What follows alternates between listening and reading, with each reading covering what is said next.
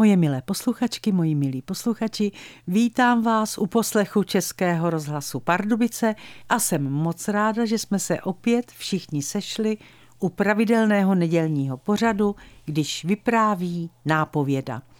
Dnešní vypravování vaší nápovědy se jmenuje Když se žena ženě vypovídá. S Janou jsme se potkali v Klimkovických lázních. Vozila na procedury svého manžela na vozíku, takže mi bylo jasné, že je s ním v lázních jako doprovod. Už jste se tady rozkoukala, co? Skonstatovala jsem po několika dnech, když jsme se všichni tři sešli ve výtahu.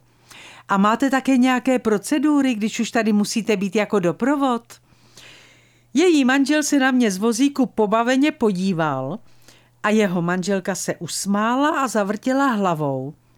Pacient jsem já, manžel je můj doprovod. Nebyla jsem z toho vůbec moudrá. Ona na první pohled zdravá ženská a on na vozíku. Tak kdo tady potřebuje lázně, sakra? Já jsem totiž slepá, dodala půvabná, štíhlá žena kolem čtyřicítky a já ji v duchu objala.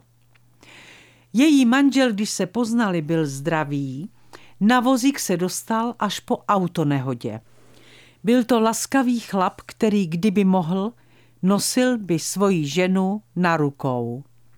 Jana se narodila s oční vadou a zrak jí opouštěl postupně.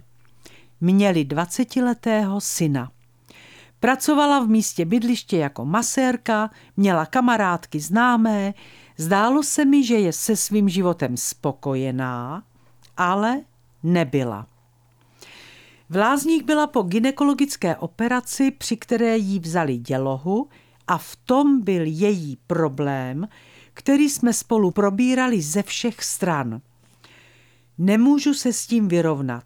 Jako bych už nebyla žena. Jsem jiná. Nemůžu se s manželem milovat. Nenávidím svoje tělo. Jsem hnusná, jsem vykuchaná, jsem prázdná. Před pár lety mi vyšla kniha Když se žena topí. Vypsala jsem se v ní ze svých zkušeností se stejnou ginekologickou operací, jakou měla za sebou Jana a v době operace mi bylo 42, stejně jako Janě. Knihu jsem měla v lázních sebou. Scházeli jsme se a já jí četla kapitoly, které pro ní mohly být důležité ale moc jsem jí nepomohla. Tehdy ani později, když jsem knihu Když se žena topí, namluvila pro nevidomé a slabozraké a Janě jsem kazetu poslala jako dárek.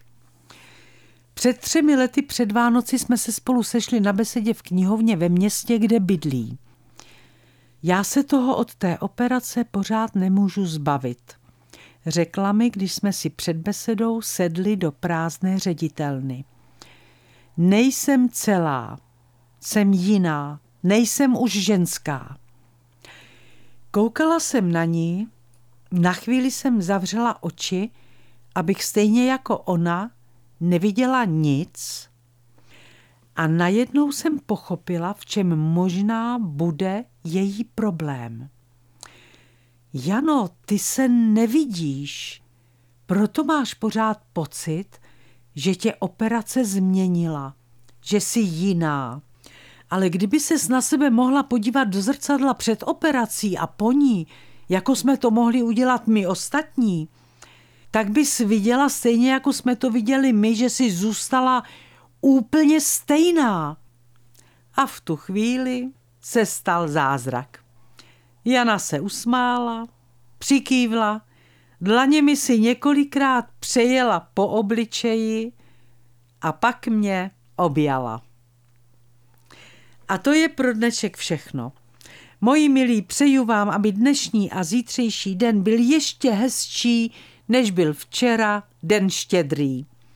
Opatrujte se a jestli se stejně jako já těšíte, až se spolu za týden zase uslyšíme, je to pro mě nejkrásnější vánoční dárek. Vše dobré vám přeje vaše Irena Fuchsová.